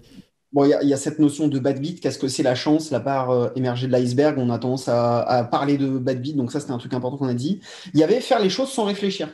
C'est-à-dire, euh, on nous dit, euh, tiens, si tu regardes sur ton HUD, il faut que tu joues tight en micro-limite, il faut que tu joues 18-14, il faut que tu continuation bet, il faut ceci, il faut cela, il faut que tu joues 24 tables. En fait, on se retrouve à avoir quelque chose où, ah bah, c'est super, on nous a dit de jouer ABC, donc joue ABC, mais au final, euh, je ne sais pas ce que je fais, je ne progresse plus. tout ce que je fais, je le fais. si je te demande pourquoi tu le fais, tu veux juste me dire parce que c'est standard, sans réellement savoir pourquoi en permanence. ça, c'est un truc qui revient systématiquement de standardiser et en fait, on ne sait plus ce qu'on fait, on ne sait pas pourquoi on le fait. Cette phrase standard, c'est quand même une catastrophe, je suis d'accord avec ça. C'est la réponse à beaucoup de questions, standard, standard, standard. Et, et effectivement, bah, c'est ce que tu dis, moi je suis totalement d'accord avec cette philosophie-là, et c'est ce que, ce que j'essaie de faire tout le temps, que ce soit dans mes vidéos YouTube ou quoi. J'ai sorti euh, une vidéo, là, ma dernière vidéo YouTube, sur le sizing d'open. Rien que ça, parce qu'on me pose souvent la question, euh, pourquoi moi je fais 3x, pourquoi toi tu fais 2x, machin, etc. Et as deux choix. Soit tu sors une, une, vidéo de 5 minutes où tu dis voilà ce que je fais, démerdez-vous, c'est standard, voilà le standard, voilà. ou soit tu essaies d'expliquer, parce qu'il y a quand même des notions de risk-reward, des notions de, euh, de stack size, des, notions mathématiques, etc. derrière tout ça. Et moi, pour moi, c'est ultra important. pareil pour les ranges. Soit tu apprends par cœur euh, des, pages et des pages de range, soit tu comprends la logique qu'il y a derrière tout ça, pourquoi tel combo est pris en, en, 3 bêtes bluff à ces profondeurs-là et pas tel autre. Et même si une game, tu trompes un petit peu, euh, tu as compris l'essence, tu as compris l'idée tu vois, du truc et ça, ça, facilite énormément les choses, quoi. Moi, ce que je trouve, ce que je trouve, euh, en fait, par exemple, pour, revenir, il y a deux points sur lesquels je vais intervenir. le premier, je suis totalement d'accord avec vous, c'est le ABC, le standard, on l'entend tout le temps. Et en fait, pour moi, pour être capable de dire que quelque chose est standard, il faut avoir énormément bossé dessus, en fait. Et c'est juste que c'est évident, mais c'est pas juste, on s'arrête au mot standard, c'est derrière, il y a toute une réflexion derrière je sais pas, je prends un spot en cash game par exemple, on va dire, allez, sur cette range, enfin sur ce spot-là, on a trois bêtes pré-flop, on s'est bête euh, un demi-pot, c'est standard, mais en fait, ça s'arrête pas là. Derrière, il y a eu beaucoup de boulot. Si tu t'arrêtes juste, je l'ai vu, c'est standard, t'as pas compris. Et la deuxième chose, pour être un peu poétique, c'est que rien n'est figé dans le poker, et c'est ça la beauté du poker. C'est quand on parle des ranges, par exemple, une range n'est jamais figée. Une range, c'est un accordéon. Et contre certains profils, tu vas l'élargir, contre d'autres profils, tu vas la resserrer. Et c'est ça qu'il faut comprendre, en fait. C'est juste le concept et que ton, ta range est des de un ou deux combos par rapport à une range, en vrai, on s'en une autre, on s'en fout, c'est pas important. quoi. C'est juste, tu dois l'adapter. Et ça, c'est valable à, toutes les limites et encore plus, du coup, euh, en, micro-limite. quoi. Donc, euh, c'est ça qui est beau, c'est que c'est sans fin. Enfin, on voit, il y a des modes, il y a des. Au poker, il y a des modes, par exemple, c'est assez fou qu'il y ait des modes. quoi. Il y a des moments où il va y avoir, tout le monde va open ça. Personne ne sait trop pourquoi, mais tout le monde va open ça. Euh, les sizing de 3 bêtes, bah, des fois, ils augmentent, des fois, ils redescendent et personne ne comprend pas trop. Tout le monde le fait un peu par mimétisme, mais en vrai, il y en a il y a quoi? Il y a peut-être 2% qui ont travaillé le truc et qui sont au courant de pourquoi on fait ça. Quoi. Et merci pour toutes vos réponses. J'aurai un truc, j'interviens maintenant. Parce que j'ai pas envie de l'oublier, celle-là. Qu'est-ce qu'on fait? On les bluffe, les récréatifs, ou on les bluffe pas Sachant qu'on a plutôt tendance à dire là, non, mais on joue en value, faut pas bluffer les fiches, ils collent tout. Alors, on a tendance, vraiment, pour les gens qui débutent, te prends pas la tête, vraiment, tu bluffes jamais. Néanmoins, euh, typiquement, on reprend l'exemple de Flav, on a raise le donc bet, euh, le mec a l'air de pas aimer sa main, il fold, tant mieux. Il fold pas, on fait quoi? Est-ce qu'il y a des cas, évidemment qu'optimalement oui, on continue à le bluffer, ou on considère que c'est un petit peu trop avancé et on le fait pas? Parce que moi, ce que je ressens et ce que je vois constamment, dans, encore une fois, dans les HH qu'on m'envoie qui tournent, c'est la personne qui en a plein le cul, disons les mots, que les fiches lui marchent dessus, qui fasse des bluffs machin qui lui dit eh ben moi je vais lui montrer ce qu'il va voir. Moi aussi je sais bluffer. Et ça finit en, en stupide bluff euh, où le mec en fait bluffe pas il tilt. Et évidemment après il s'en veut parce qu'il a spew son tournoi. Combien de fois je dis ouais j'ai spew ma TF qui est le fiche dans le coup? Parce que moi j'ai un doute si c'est en tournoi c'est moi le fiche. Bah, là, tu, Mais on fait quoi? est-ce qu'on essaye de bluffer? Est-ce qu'on essaye de pas bluffer? Parce que ce qui se passe c'est qu'en général je dis ben non je bluffe plus du tout. Puis quand ils sont en tilt ils, se retrouvent à faire des bluffs entre guillemets contre les récréatifs qui sont juste des spews euh, parce que j'ai l'impression qu'ils sont retenus de jamais bluffer. Parce qu'on dit il faut jamais bluffer. Donc j'aimerais parler de cet axe qui. Reprochez aux fiches déjà. Ne faites pas ce que vous reprochez aux fiches déjà. Qui est le fiche dans l'énoncé finalement C'est pas si clair quand on. On se transforme régulièrement en fiche quand on est en, en fait, Tu deviens, voilà, c'est ça. C'est tu deviens un fiche quoi. Ouais, je, sais pas ce que vous on en pensez. Tous, hein, on l'a tous été. Quand, quand tu es en tilt contre un fiche aggro, c'est très dur de, de pas devenir fiche soi-même. Mais... Dans ton exemple, c'est extrême là ce que tu nous dis. C'est-à-dire que tu nous parles d'un mec qui va à l'ego euh, tu parles de bluff pourri, etc. Enfin, tu vois, j'ai envie de dire, il y a le bon et le mauvais bluffeur, tu vois, il y a le bon et le mauvais bluff. Euh, oui, on peut les bluffer, mais qu'est-ce que ça veut dire un bluff, tu vois? Ça, veut dire sélectionner un bon spot face à un bon profil, face à un bon moment, etc. etc. Alors, ça, marche jamais 100% du temps, euh, malheureusement. Mais ouais, ouais, moi, quand je joue en micro, je bluffe, mais je fais pas les mêmes bluffs qu'en plus haute limite. Euh, je, sais qu'il y a des moments où je peux pas faire fold cette main. Je sais à, peu près, à peu près la main qu'ils ont, mais c'est pas possible de la faire folder. Quoi. Ça, ne marchera pas. Donc, euh, tu, tu, le fais pas. Donc, oui, tu peux bluffer, mais ça veut dire quoi un bluff? C'est forcément un 3 barrel bluff ou c'est juste euh, un, hein, petit stab à la turn donc tu vois c'est ah, n'importe n'importe quel même bah, juste un c'est bête enfin voilà. ça peut être n'importe quoi que je constate souvent, c'est la personne qui soit bluffe trop contre les récréas par frustration, ou à un moment se dit non, non, non, non, faut jamais les bluffs, juste je mise quand j'ai rien et beaucoup d'équité, sinon je give up. Et j'ai l'impression qu'il y, a, y a beaucoup ça. Maintenant, peut-être vous, vous le voyez moins, surtout en tournoi. Mais Flav, tu, voulais rebondir euh, bah, J'allais juste dire, on évite de corriger des erreurs par des erreurs. Il y a un truc assez simple selon moi, c'est qu'on évite des trop gros spots de bluff qui sont juste soumis à un aléatoire qui est est-ce que le joueur en face de moi qui est plutôt faible, est-ce qu'à ce, moment-là de la soirée, est-ce qu'il a envie des recalls, est-ce qu'il en a marre, est-ce qu'il est en train de regarder un match de foot et en fait il, euh, le match est terminé, il va éteindre la télé, il en a rien à faire de son dernier tournoi. Enfin, vraiment des choses comme ça. Donc dans les gros pots, de toute façon, on va éviter de faire des gros bluffs. Ça, c'est. J'aurais tendance à dire que oui sans vouloir trop euh, généraliser, éviter de faire des gros bluffs dans des gros pots. Parce qu'en général, si vous êtes dans un gros pot, j'en reviens à ce que je disais tout à l'heure, c'est qu'il a déjà payé plusieurs fois avant, voire un 3 bêtes, voire plusieurs bêtes avant, et donc il aimait sa main déjà. Donc déjà, c'est un premier paramètre qui me dérange. Et surtout, c'est que si je me suis lancé dans une histoire où j'ai multi-barrel contre un joueur, c'est que j'estimais qu'il allait pas mal folder sur telle ou telle situation. Donc, d'une certaine manière, j'ai épuré son range à des mains plutôt fortes si je pensais qu'il allait beaucoup folder précédemment. Donc, si j'ai épuré son range vers des mains fortes et qu'en plus il a l'air d'aimer sa main, je vais souvent m'arrêter ici. Alors après, ça ne veut pas dire qu'il faut jamais bluffer, il ne faut pas euh, me, faire dire ce que j'ai pas dit. Euh, mais encore une fois, on revient sur cette situation de est-ce qu'il aime sa main, est-ce qu'il aime pas sa main. Euh, et voilà. Parce qu'on entend souvent, ah putain, il aurait dû, il aurait dû folder ça, il est trop nul. Il devrait pas call avec cette main. Vous voyez ce que je veux dire? Voilà, non, ben ça, tu vois, moi je dis souvent, c'est ben, l'erreur, c'est le joueur qui, qui, a fait le bluff, c'est de lui son erreur sur un mauvais profiling où il y a forcément une erreur. Par exemple, effectivement, ce que j'entends souvent, c'est euh, on parle pas mal d'ICM, etc. sur DTF. C'est OK, euh, un, mec euh, sur une TF low stakes qui commence à travailler son jeu, qui commence à comprendre peut-être un petit peu ce que c'est l'ICM, etc., etc., qui va faire un shove ICM avec une merguez et, le mec en face va coller une main qu'il n'est pas censé coller.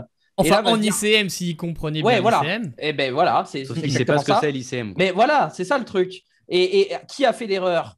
C'est celui qui a colle ou c'est celui qui a, qui, jam sa merguez sans prendre en compte le profil adverse, sans prendre en compte que le mec ne comprend rien à l'ICM, qui s'en fout, que As-9 ici, 25 euh, deep alors qu'il y a des mecs à 3 bandes, colle, tu vois. Euh, on en revient à ce que tu disais au début, d'appliquer son système de pensée et ses connaissances au niveau de pensée adverse, euh, en le projetant sur pensée adverse, alors qu'en fait le mec est niveau 0, il réfléchit pas du tout à l'ICM. Exactement. On se dit, ah, il est trop. Et donc, du coup, les gens se disent, ah, bah, faudrait que je joue plus haut où ils comprennent l'ICM, parce que du coup, ils m'auraient pas colle et j'aurais. Tu vois ce que je veux dire?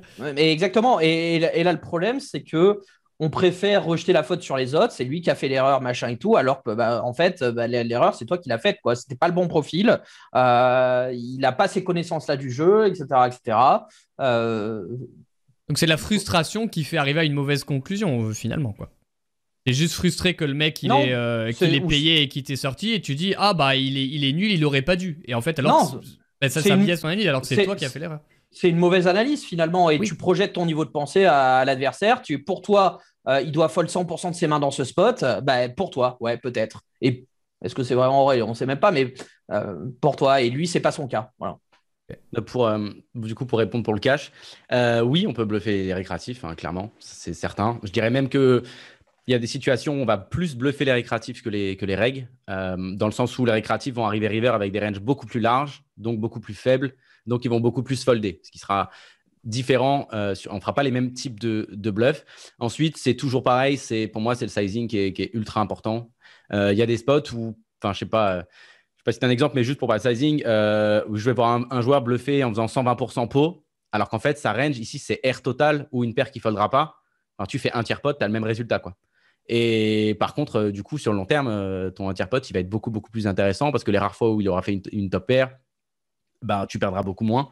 Donc, il y, a toute cette problématique-là. C'est beaucoup, beaucoup des, euh, des séquences. Si on prend un exemple, par exemple, les boards montants sont des boards très classiques à bluffer contre les récréatifs. Je sais pas, c'est un, mettons, tu as un flop, euh, ton flop c'est 8-6, euh, enfin, 8-6-2. Tu bêtes, bah, la turn est une dame, la river est un roi, bon, bah, tu bêtes, bête, bête, tu feras toujours de l'argent dans ce spot-là. C'est un classique, mais en vrai. Est-ce que c'est assez vrai ça en tournoi Parce que je sais pas sur les profondeurs pour 3 barrels, mais c'est vrai qu'en cash game, ça, ça marche vraiment très bien. Les boards dry avec des, des cartes basses c'est un des seuls trucs que je conseillais, tu vois, à l'époque de, de, bah, le, board assez régulièrement. Euh, t'as deux, over, deux gros overcards par rapport au board et tu vas en tournoi. Dès que le board monte, euh, ça améliore l'OR de, enfin, l'open raiser, quoi. Donc ça c'est basique, mais, mais oui, on peut les bluffer. Après, comme dit Chance, c'est faut pas mal les bluffer. Enfin, faut, faut apprendre à bien les bluffer plutôt. Et il euh, ne faut surtout pas dévier de ça, quoi. Si, si je pense qu'il y a beaucoup d'ego à un moment, ça c'est important. Et, euh, et ce, qui est, ce, qui est, particulier, je trouve, l'erreur, elle est, pour élargir un petit peu, c'est les joueurs vont être capables des fois de bluffer certains spots. Par contre, ils vont pas être capables de suffisamment sin value dans d'autres spots. Ce qui n'est pas logique en fait. Si tu as remarqué que le mec, il n'avait jamais foldé, ben, là, tu as une seconde paire, un bon kicker, bah, c'est value bet euh, dans le noir, quoi. Évident en fait. Et ça, il faut, faut, faut, le faire et, euh, et, comprendre les showdowns. Pour moi, c'est l'un des exercices aussi qu'il faut faire le plus. C'est sur un showdown d'un récréatif, tu as peut-être trois infos qui valent de l'or pour d'autres spots. Euh, un récréatif, je sais pas, tu l'as vu pot en value, bah, tu sais que la prochaine fois, s'il pote pas, ben, tu vas call, euh, enfin, tu peux y recall tout le temps, quoi. Et il faut, faut, toujours aller un petit peu plus loin dans cette réflexion. C'est pas aller si loin au final. Alors qu'un reg, bah, s'il a un petit peu plus réfléchi à ses ranges, l'information va falloir avoir plusieurs showdowns pour l'avoir. Alors qu'un récréatif, ça n'aura besoin que d'une en fait. Mm -hmm. les showdowns, c'est ultra important. Ouais, alors quelque chose euh, qui est en lien avec ce que vous avez dit là et qu'a dit Adrien, qui me semble très important, c'est arrêter de projeter notre réflexion dans, dans le fiche contre qui on est en train de jouer. C'est-à-dire arrêter de se dire, quand, souvent, quand je donne un cours à quelqu'un, je dis, bah, tu penses qu'il te met sur quoi ici, etc. Et en fait, ils me disent un range et je non, ça, c'est pas ce que tu penses qu'ils s'imaginent que tu as, c'est ce que toi, tu penses que j'ai. Et en fait, ils me donnent juste leur propre raisonnement, ils se mettent à la place du fiche, et ah, bah, moi, à sa place, je te mettrais sur ça, donc voilà. Mais en fait, il ne réfléchit pas du tout comme ça. Et je ne sais pas si c'est une manière de se rassurer, mais c'est systématique. On a tendance à projeter notre réflexion dans notre adversaire. Et même quand il est très mauvais, bah, des fois, on va réfléchir comme ça en disant Ah, ben, moi, j'aurais peur, là, face à tel sizing, bah, vas-y, bah, je vais faire tel sizing. Et en fait, ça marche pas du tout comme ça. Et c'est quelque chose qui revient très, très souvent. je pense que c'est enfin, je pense que c'est normal euh, dans, dans, plein de cas, dans le sens où nous, on est dans une politique, et, je pense que c'est le cas des gens qui vont écouter cette vidéo, de, de, quand même travailler, de progresser. Donc, on est vraiment dans une optique de progression. Et donc, on se dit bah, C'est naturel, moi, j'ai envie de progresser. Tout le monde a envie de progresser. Sauf que c'est faux. Le poker, c'est un jeu. Il y a des gens, ils ont juste envie de jouer et de s'amuser. quoi. Ils n'ont pas envie de progresser, ils s'en foutent, ils ont envie de cliquer sur des boutons, de s'amuser. De temps en temps, ils gagnent, d'autres fois, ils perdent. Et, euh, oui, et ça, je suis totalement d'accord. Euh, et, même contre certains joueurs réguliers, on a tendance à penser que tout le monde est trop fort.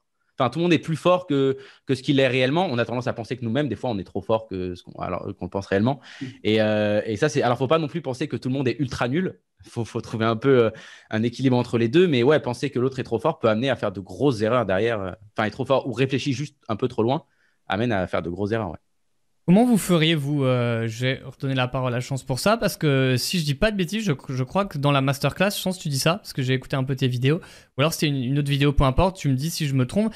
Il me semble que tu m'as dit que tu étais maintenant très rapidement, tu arrivais assez rapidement en peu de mains à détecter le profil euh, notamment d'un joueur récréatif et que ça peut changer assez du tout au tout la façon dont, tu vas l'exploiter. Est-ce que vous, auriez, et donc commençons par toi Adrien, euh, deux trois conseils pour essayer assez rapidement de savoir l'animal euh, enfin qu'on a en face de nous parce qu'il y a quand même des joueurs on a l'impression que ça soit à la table pour brûler leur argent et qu'ils en mettent partout, d'autres qui sont très passifs et juste regardent leurs cartes. Comment on peut faire pour essayer de voir un peu plus clair Enfin, bah, il n'y a, y a, pas de secret, il n'y a qu'une seule réponse à cette question, d'après moi, c'est la connaissance technique et c'est le travail. quoi. C'est à la technique, tu sais, euh, parce qu'un sizing n'est pas bon, parce que euh, un bluff, ah, ben, il n'a pas bluff ce combo-là, ou euh, ah, il a trois bêtes ça, ou etc. Tu vois et vu que tu as une connaissance technique du jeu qui te permet de voir ça, et il faut pouvoir le voir, quoi. Je, moi, moi, en tout cas, je ne sais pas ce qu'en pensent euh, mes deux euh, compatriotes, mais euh, moi, moi, je vois que ça, tu vois, c'est la connaissance des techniques du jeu qui, en un sizing, un machin, un truc, te, te, te, dit Ah ouais, ok, il n'a pas compris ça, Bon, et en fonction de, la. Il n'a pas compris ce concept-là, ok. Donc, ça, c'est quand même un concept un peu poussé qui peut quand même être plus que décent. Mais ça, c'est un concept de base. Enfin, souvent, par exemple, en MTT 10-20 euros, ce qu'on voit souvent, c'est juste les sizing de 3 bêtes. Tu vois, rien qu'au sizing de 3 bêtes, euh, tu, pourrais dire euh, voilà, le mec vient de faire un 3 bêtes, tu connais le niveau du joueur quasiment. Alors, alors que ça paraît être un, quelque chose d'assez simple, quoi, finalement. C'est pas, euh, on n'est pas dans un spot river très compliqué, quoi. Tu vois, on parle d'un sizing de travail. Donc, je sais pas, mais moi, pour moi, c'est juste le niveau technique, quoi. Donc, ça passe par le travail, quoi, finalement. Ok, ça marche. Flav? Alors, du coup, on est dans la jungle, pour reprendre le vocable, et on va trouver les animaux exotiques. C'est ça? Euh, Juste les catégoriser en famille, tu vois. Les oiseaux, les. Non, mais c'est dit, c'est vrai. Est-ce que, le... Est-ce que le mec a tendance à en foutre partout, à être agressif? Est-ce qu'il va tout payer, mais quand il a rien, il abandonne? Est-ce qu'il, quand il donc bête ce genre de choses? Comment on essaie de catégoriser rapidement? Parce qu'en tournoi, il peut. Enfin, on n'a peut-être pas beaucoup de coups à jouer contre lui, donc il faut observer rapidement. C'est important, si on parle de tournoi, de, de distinguer quel moment du tournoi on est, parce que quelqu'un qui minerait au premier level d'un tournoi, je vais le catégoriser comme un mauvais joueur, ou très souvent comme tendant vers être un mauvais joueur.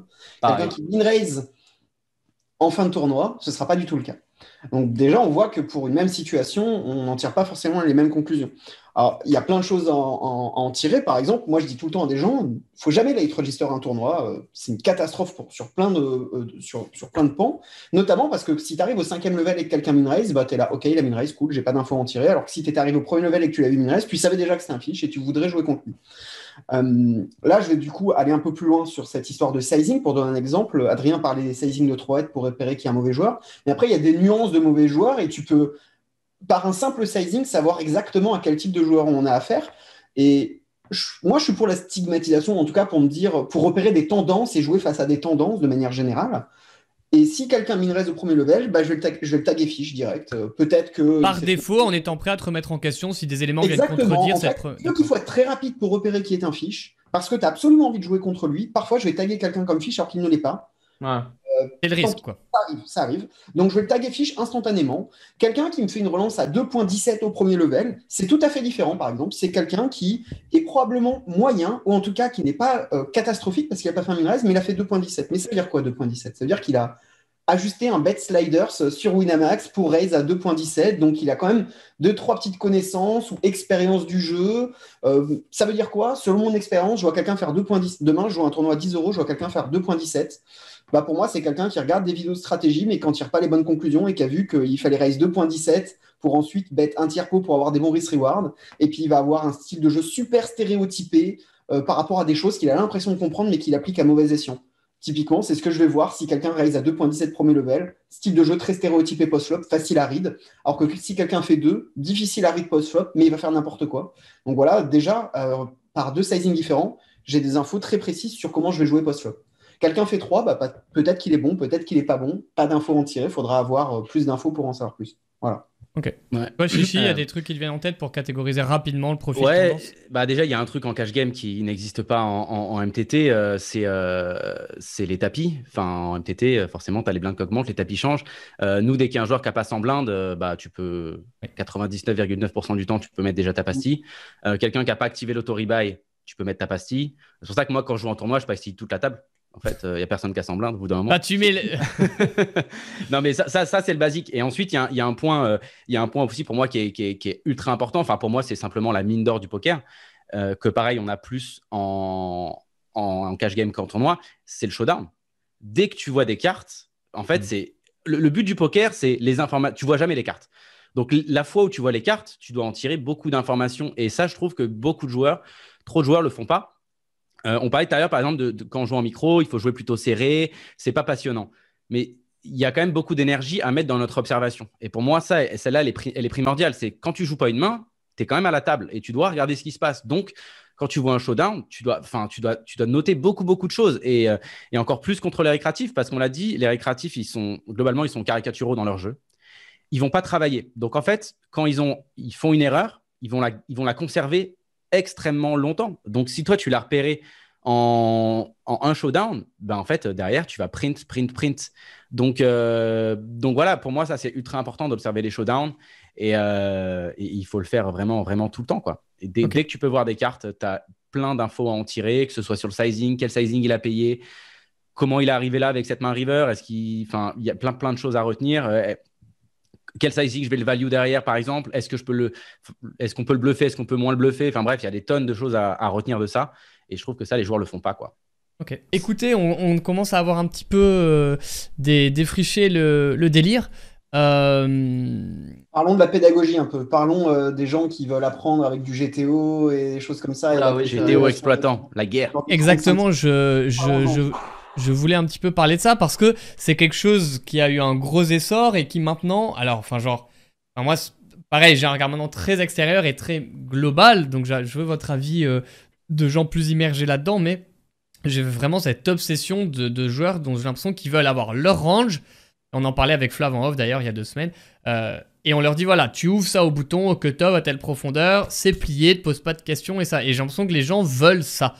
Euh, et encore plus, derrière, pour enlever toute l'anxiété et le malaise finalement que c'est d'avoir pris une décision et de pas être sûr si c'est la bonne, au poker, on sait tout ce que c'est, hein, de se dire ah, est-ce que là je suis sorti du tournoi, est-ce que j'ai bien joué ou pas? Évidemment, c'est plus confortable de se dire qu'on a bien joué. On va mettre la main dans un solver alors qu'on sait même pas s'en servir ni vraiment ce que c'est. Et puis on dit ah ben voilà, Pio il a dit que là c'est bon, ou mon pote machin il m'a dit que c'est bon, et puis on cherche pas plus loin. Comment on fait, sachant que je me risque à dire que contre les récréatifs, le but c'est de jouer full exploitant. À savoir, on ne cherche pas à équilibrer notre jeu sur le long terme machin, on cherche à exploiter au mieux l'adversaire. Comment on fait, donc Flavien, ça te tient à cœur visiblement, pour ne pas tomber un petit peu dans cette parano ou disons ce, ce, travers de regarder absolument, entre guillemets, ce que dirait le solver pour jouer euh, un poker parfait. Et je mets plein de, plein de guillemets. Moi, j'ai un, exemple pratique, euh, justement, je vais poser la question, vous allez me dire ce que vous en pensez. On a une table de 5 ended et on a trois joueurs qui essayent de jouer GTO. Bon, ils essayent, ils jouent pas GTO parce que malheureusement, ils sont pas parfaits, c'est pas des machines, mais ils essayent de jouer un jeu euh, enfin, qui est game théorie optimale et non pas exploitant. Et il y a un fiche. Mais alors, vraiment un fiche euh, qui, ce qui est là, il est en pompa, on ne sait pas ce qu'il fait ici, mais il s'amuse bien. En tout cas, il fait n'importe quoi. Et vous, vous êtes là au milieu des cinq, vous êtes euh, juste à côté du fiche, on va dire, vous êtes à sa droite. Est-ce que vous gagnerez plus d'argent en essayant de jouer GTO ou en jouant exploitant? Je sous-entends par là, si tu joues exploitant, tu vas perdre de l'argent contre les trois, mais tu vas en gagner contre le fiche. Et si tu joues GTO, tu n'en perdras pas contre les trois GTO et tu en prendras contre le fiche moins. Dans quelle situation on gagne le plus d'argent Il n'y a, a pas de débat pour moi là-dedans. Pour moi non plus, je dirais jouer exploitant, mais peut-être bah, tu, tu, feras, tu feras, si tu, même, même si tu as un edge sur les règles, tu feras moins d'argent que contre le fiche. C'est ce que je, on disait tout à l'heure. Tu auras 30 blindes d'edge contre le fiche, tu en auras deux maximum contre un règle. La vraie réponse, c'est pas de s'adapter au profil? Mais par contre, voilà, moi ce que j'allais dire, c'est que par contre, si tu sais qu'il y a des joueurs, en fait, bah ouais. en si fait, en, BVB face à un reg, bah tu essaies de le jouer. Euh... Ouais, mais la, la situation que j'entends par là, c'est il y a un moment donné, si jamais le fiche est en grosse blinde. Euh, imaginons, je comprends. On va dire, il est deux crans à ta gauche plutôt le fiche. Et tu vois, tu es au cut-off, tu vas vouloir raise plus loose sur sa blinde et tu vas open tout un tas de mains. Et au final, tu te retrouves à avoir raise des mains et tu es contre la small blind qui est le, bon joueur. Et tu fais quoi? Tu te retrouves avec tellement de brouettes dans ton range ou des mains moyennes que tu n'aurais pas dû avoir en temps normal que c'est très difficile pour toi de t'en sortir derrière. Ah, pour moi, tu essayes de perdre le minimum et effectivement, tu vas perdre un peu de l'argent, mais les fois où tu joues contre le récréa et le profil que tu décris a l'air vraiment mauvais, ça compensera la perte de V que tu aurais contre les règles. Peut-être je me mais je répondrai ça. Ouais, la problématique, elle est, plus, elle est plus large dans le sens où, ouais, si je suis contre un top player, euh, bah forcément, le top player va m'obliger à jouer plus tight aussi contre le récréatif. Mais là, si on reste sur le problème des micros, si j'ai repéré que j'étais contre un joueur qui travaillait un peu son jeu, mais du coup, qui va pas être parfait, mais qui, j'ai compris que, ok, lui, la théorie, il travaille la théorie, il a compris certains concepts, bah, en fait, je vais l'exploiter là-dessus. Parce que je sais, parce que je la connais, moi aussi, la théorie, je la travaille. Mhm. Mais, et donc, du coup, je vais, je vais jouer, en fait, de toute façon, je vais jouer full exploit contre tout le monde. Pour moi, de toute façon, le poker, l'exploit fait partie intégrante de pourquoi on aime le poker. Ça, c'est, ça, c'est basique. Mais par contre, on a besoin, pour comprendre comment exploiter, de travailler la GTO. C'est pour ça que moi, j'ai toujours du mal au fait qu'on oppose les deux. Pour, pour moi, c'est totalement faux, mais c'est juste que où est-ce qu'on va mettre le curseur du travail en fonction de notre expérience poker? Si on débute, travailler avec des solvers, c'est une perte de temps. Ça ne veut pas dire qu'on ne va pas gagner plus d'argent en travaillant, mais c'est une énorme perte de temps au vu du travail à investir. Alors que comprendre qu'ici, le récréatif, on doit pote au lieu de faire trois quarts, c'est facile, on le comprend vite et on gagne plus d'argent. Donc tout est une question un peu de curseur. Mais opposer les deux, je trouve que, ah, je sais pas, moi ça me, ça m'énerve un petit peu parce qu'on peut utiliser par exemple un solver contre les récréatifs. Si on, sait bien utiliser un solver, on peut le faire.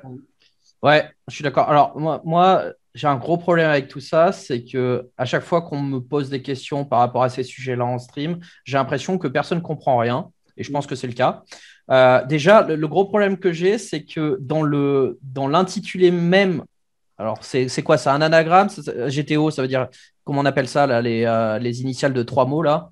Ah oui, je suis nul aussi, j'oublie tout le temps. Ouais, je euh, sais jamais ce, mot-là. Bref, vous, vous, me comprenez. Game theory optimal. Voilà, le, le haut de optimal. Acronyme, non, c'est pas acronyme le, haut de optimal, pour moi, c'est n'importe quoi et beaucoup de gens se méprennent là-dessus. C'est-à-dire que vu qu'il y, a optimal dans le, dans, le mot, bah, c'est optimal. Pas du tout. Ça ne devrait pas être optimal, ça devrait être plutôt genre inexploitable. Game theory inexploitable, un truc comme ça plutôt que. il va révolutionner l'approche euh, anglo-saxonne du poker. J'aime bien, j'aime bien l'approche. Mais t'as raison en fait, c'est vrai, c'est pas optimal dans toute situation. Il n'y a rien d'optimal euh, du tout. en fait, l'optimal, il veut Attends, laisse-le finir juste après. On... Ouais, ouais. je, je, vas-y. Mais bon, euh, déjà, ça, c'est le premier, la, première erreur et c'est dans l'énoncé, quoi, tu vois. Et beaucoup de mecs, vu qu'il y a marqué optimal, c'est optimal, euh, voilà, pour, certains. Bref, euh, je prépare une vidéo YouTube par rapport à ça pour expliquer un petit peu d'où ça vient, ce que c'est vraiment à un public qui, qui n'a pas, qui n'a pas trop creusé la, la question. mais voilà, et même, et là, parce que là, on parle à qui on parle en fait dans cette vidéo? Parce qu'on parle optimat exploit. Exploit, ça veut dire quoi? Moi, j'en entends sur mes streams dire hmm, euh, tout justifié, c'est le mot à la mode. Ouais, euh, là, ici, on exploit, je vais faire ça. Mais ça veut dire quoi, exploit? Ça veut dire, et, et, je rejoins Chichi là-dessus, ça veut dire quoi? Ça veut dire qu'on a identifié un leak dans le jeu adverse, ok Et qu'on va exploiter euh, ce leak-là. Voilà. Euh, et, c'est comme, euh, c'est les mots un petit peu à la mode, c'est comme ce qu'on disait tout à l'heure par rapport au standard. C'est à l'heure actuelle, tu fais des phrases, tu fous deux, trois mois le mot standard, deux, trois fois le mot exploit. Et, Un exploit standard, même là, t'es au top. et, mais finalement, tu vois, c'est, voilà, ça fait partie des mots à la mode. Et, tout le monde les. Moi, c'est ce que je vois dans mes streams, avec dans mon chat, etc. Tout le monde les emploie sans trop comprendre. Et là, je ne sais pas à qui on parle trop dans cette vidéo là qu'on est en train de faire tout de suite, mais euh, je pense que ça me semble important de euh, remettre, réexpliquer un petit peu tout ça, parce que nous, on sait à peu près de, quoi on parle, et encore, des fois, je, raconte n'importe quoi, mais euh, mais c'est pas le cas de tout le monde, quoi. Et je suis d'accord avec Chichi pour euh, dire ici, je vais exploiter ça, il faut, il faut réussir à repérer les erreurs dans le jeu adverse, et ça, ça s'acquiert en étudiant la théorie, probablement. Et en, fait, tu vois, du coup, pour reprendre le mot exploit, je pense que le mot qu'on devrait dire souvent, par exemple, toi, c'est optimum, tu trouves qu'il faut changer le mot. Bah ouais, en fait, on devrait plus dire on, on, dévie, en fait. C'est-à-dire qu'en gros, tu prends la main, tu la mets dans le solver, le solver te dit ça, et toi, tu vas aller, tu vas aller à l'opposé parce que tu as, as, repéré ça. Donc, en fait, tu vas, tu vas juste dévier de, euh, de, de, de, la théorie, mais si tu connais pas la théorie, euh, mais en vrai, on dévie même pas vraiment de la théorie, on dévie de l'hypothèse que fait un solver qui est que nani nana et en fait, le solver, c'est pas les conditions. C'est la, théorie. Mais, euh, mais, mais euh, et, pour le côté optimum, en fait, si tu veux, et, la GTO, c'est pour ça que, que, que je veux pas opposer les deux, c'est un solver, c'est quoi? Un solver, ça te donne un résultat sur des informations que tu lui as données. Les informations de base, c'est pas le solver qui te les donne, c'est toi qui les donnes au solver. Qui les, les voilà, donc en fait, peu importe, à chaque fois que tu vas changer les informations, la, solution, je mets des guillemets, elle sera différente. Donc en fait, il n'y a pas vraiment d'optimum euh, en soi. Il n'y a pas une line dans chaque spot comme ça. Enfin, mm. ça, il n'y a pas. Il y aura ça si quand tu connais les tendances et que tu dévis. Mais, mais du coup, c'est différent. C'est pour ça que les deux peuvent pas vraiment s'opposer pour moi et les deux doivent se compléter. Euh, et, là où je suis d'accord, c'est je pense qu'il y a très très peu de personnes, moi y compris aussi, qui utilisent parfaitement au solver et, et tout ça. Je pense qu'on a, je pense que ça a amené des nouveaux problèmes dans le jeu et c'est ça que j'aime aussi. Les solvers ont amené des, nouveaux leaks qui n'existaient pas avant. Ils en ont enlevé certains, mais ils en ont ajouté des nouveaux. Et des pistes de travail et tout. Et du coup, toi, Flav, t'en penses quoi? Puisque tu, as posé l'hypothèse, tu as posé le problème, mais qu'est-ce que tu veux en dire là-dessus? Hypothèse euh, très théorique, vous l'aurez tout de suite remarqué de toute façon, puisque le but, c'était de pousser euh, au maximum. La euh, caricature, La caricature, puisque bien évidemment, quand on est dans la pratique, ça ne fonctionne pas comme ça. Et si on reprend l'exemple de tout à l'heure, bah, celui qui min raise on sait que c'est un fiche, donc on va l'exploiter. Et celui qui faisait 2.17, et eh ben, on allait aussi l'exploiter, etc., etc., mais juste de manière différente. Euh, mais la question, euh, enfin, ce que je sous-entendais par là, c'était sur le caractère pédagogique de ce qu'on doit travailler. Euh, le temps, c'est une ressource. Comment est-ce qu'on doit réussir à utiliser au mieux notre temps pour progresser, pour battre le plus les joueurs qui nous entourent? Eh bien, ça va être de travailler sur comment ne pas se faire battre par les règles ou comment battre les règles, selon comment on se positionne. Euh, mais surtout de comment majoritairement exploiter euh, là où il y a le plus d'argent à prendre, comme le disait Chichi tout à l'heure, donc jouer contre les mauvais joueurs, comment les exploiter le plus. Alors, il y a plein de manières différentes. Le GTO nous, nous aide, comme vous l'aviez dit tout à l'heure, à comprendre les situations pour savoir comment les exploiter au mieux. Euh, parfois, on peut faire ça par la pratique. quand on n'avait pas de solver, on faisait ça par la pratique et on en arrivait souvent dans plein de situations au même résultat, mais pour plein de situations, ça ne suffisait pas. Donc, le solver nous aide pour ça mais il y a une sorte de, d'incompréhension, comme disait Adrien, des gens de ce que c'est l'optimal ou du, du sens de ce terme optimal, qui fait que les gens se sont mis. Alors, j'ai une théorie qui est que plus ce bullshit euh, et cette incompréhension se répand, et en fait, le simple fait, euh, le type de langage d'utiliser le terme exploit nous montre qu'il y a une incompréhension, parce qu'en fait, on est censé tout le temps exploiter et utiliser les faiblesses de notre adversaire. Et le simple fait de se dire, bah là, je ne vais pas exploiter, là, je vais exploiter, c'est une incompréhension de finalement euh, ce que c'est l'optimal et ce qu'on doit faire de manière générale. Voilà. Ok, ça marche. Très bien.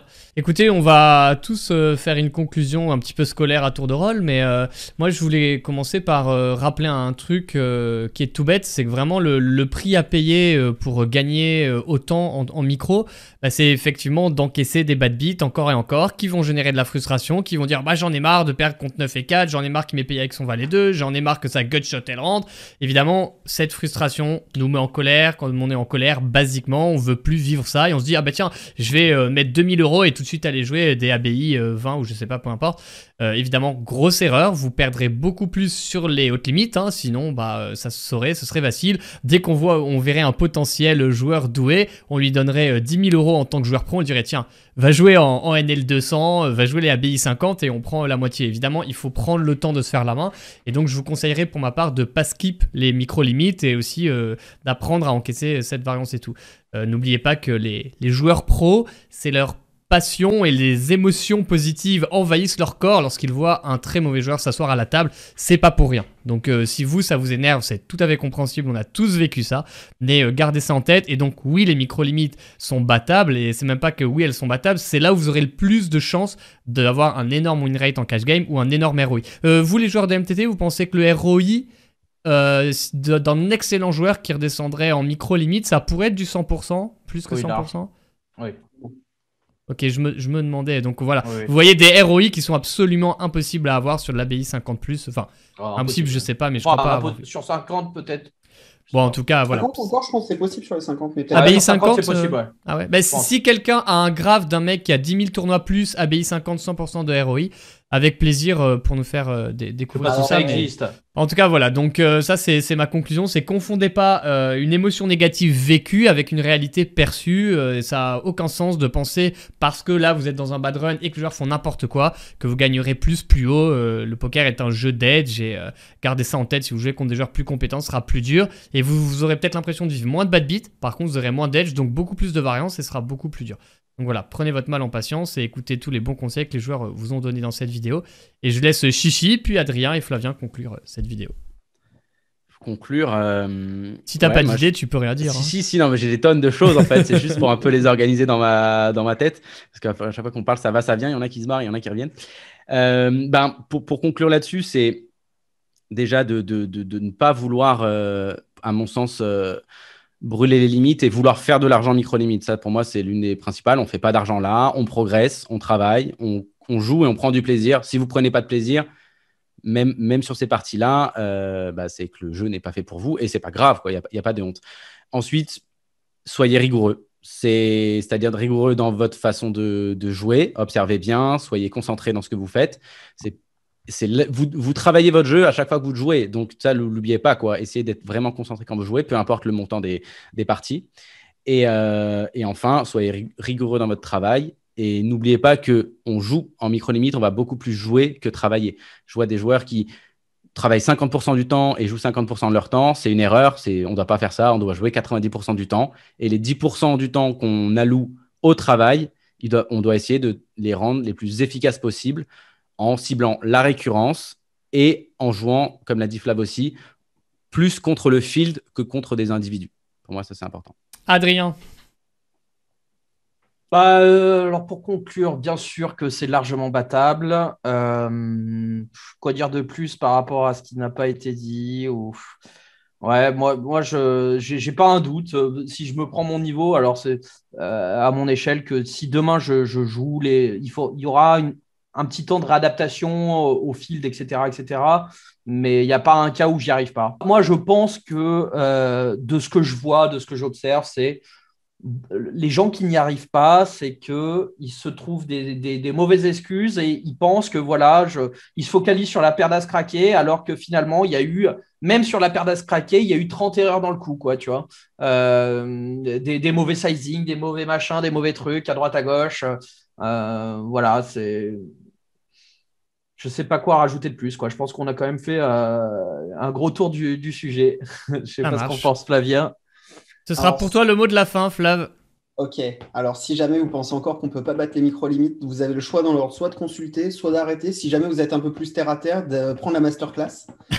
Mais euh, pour être un peu plus sérieux, euh, je pense que c'est évident euh, qu'on peut battre en micro-limite. Je pense que tout ce qu'on a dit va dans ce sens-là. Je voudrais juste dire un mot par rapport à quelque chose dont on n'a pas parlé. Euh, tu disais qu'on ne pouvait pas faire de l'argent en micro-limite. Alors, effectivement, on ne peut pas faire beaucoup d'argent en micro-limite. En plus, il y a peut-être parfois des gens qui vont vouloir cash out une partie, donc ça va être difficile de monter, etc. Cependant, on peut quand même gagner de l'argent en micro-limite, sous le sens où euh, on va avoir un ROI positif. On va quand même gagner de l'argent si on joue en low stack. C'est pourquoi j'insiste là-dessus, parce que là, il y a une problématique dont on n'en euh, a pas du tout parlé, c'est euh, le stacking. Il y a beaucoup de gens, c'est quelque chose que j'entends souvent, c'est euh, j'ai pas envie de jouer des 5 euros, j'ai pas envie de jouer des 2 euros, j'ai pas envie de jouer des 10 euros peut-être. Est-ce qu'on pourrait me stacker pour aller jouer plus cher pour ceci, cela? Euh, Et il y a beaucoup de gens qui pensent comme ça. Et c'est problématique, voire dangereux. Alors bon, il y a les problématiques du stacking, mais surtout, le problème, c'est qu'en fait, euh, on se dit, je vais jouer deux fois plus cher, mais au final, on va être moins bon, avoir un plus faible ROI, donc on va gagner moins d'argent. Donc il y a les problèmes inhérents au stacking que je vais pas épiloguer dessus, mais il y a aussi le problème de on se retrouve à jouer au-dessus des limites sur lesquelles on avait déjà un bon ROI. Donc, on va, en fait, on va jouer deux fois plus cher avec moins de ROI, donc on va gagner moins d'argent. Donc, ce n'est pas une solution à tout. Il faut pas se dire, tiens, je vais sauter les, étapes et aller jouer euh, des limites au-dessus. Euh, on peut faire ça si on a déjà un bon bagage technique, si on a déjà un, très bon niveau. Mais attention de ne pas se dire, je vais tout griller les étapes, euh, je suis sûr que c'est la solution à tout, de prendre du stacking. En fait, il faudrait plus voir ça en mode de je monte les limites, je passe les étapes et au fur et à mesure, je progresse. Bien entendu, le fait de jouer en, low limits, euh, que ce soit micro, basse, etc., peu importe l'appellation, ça va être euh, une mine d'information, de progression. Voilà. Ouais, il faut pas oublier que moi j'en ai vu et je continue à en voir beaucoup des gens qui sont patients, qui ont du coup un edge démesuré sur les micro-limites et qui montent 10 k de roll ou plus en quelques années et qui sont détente totale avec le temps. Bien sûr, moi j'ai plusieurs exemples autour de moi de, profils similaires qui parlent des free rolls et qui, euh, deux ans plus tard, jouent les 50 ou les 100 euros euh, en détente absolue, euh, sans avoir fait de gros one-time ou quoi que ce soit. et, j'aime bien mettre ces profils en avant devant dans mes streams pour montrer aux gens, oui, c'est possible. Mhm. Toujours en 2021, 2022, c'est possible. Eh ben let's go, ce sera le mot de la fin. Oui, c'est possible, comme un slogan politique pour lancer la non-campagne que nous ne ferons pas nous, mais euh, qui s'annonce très mouvementée en France. On vous fait des gros bisous, merci à tous euh, d'avoir intervenu et j'ai déjà prévu que quelques autres émissions. Si ça vous plaît, si vous avez des suggestions, mettez-les dans les commentaires. Ciao tout le monde, abonnez-vous à notre chaîne, mettez un gros pouce bleu si ça vous a plu. Bisous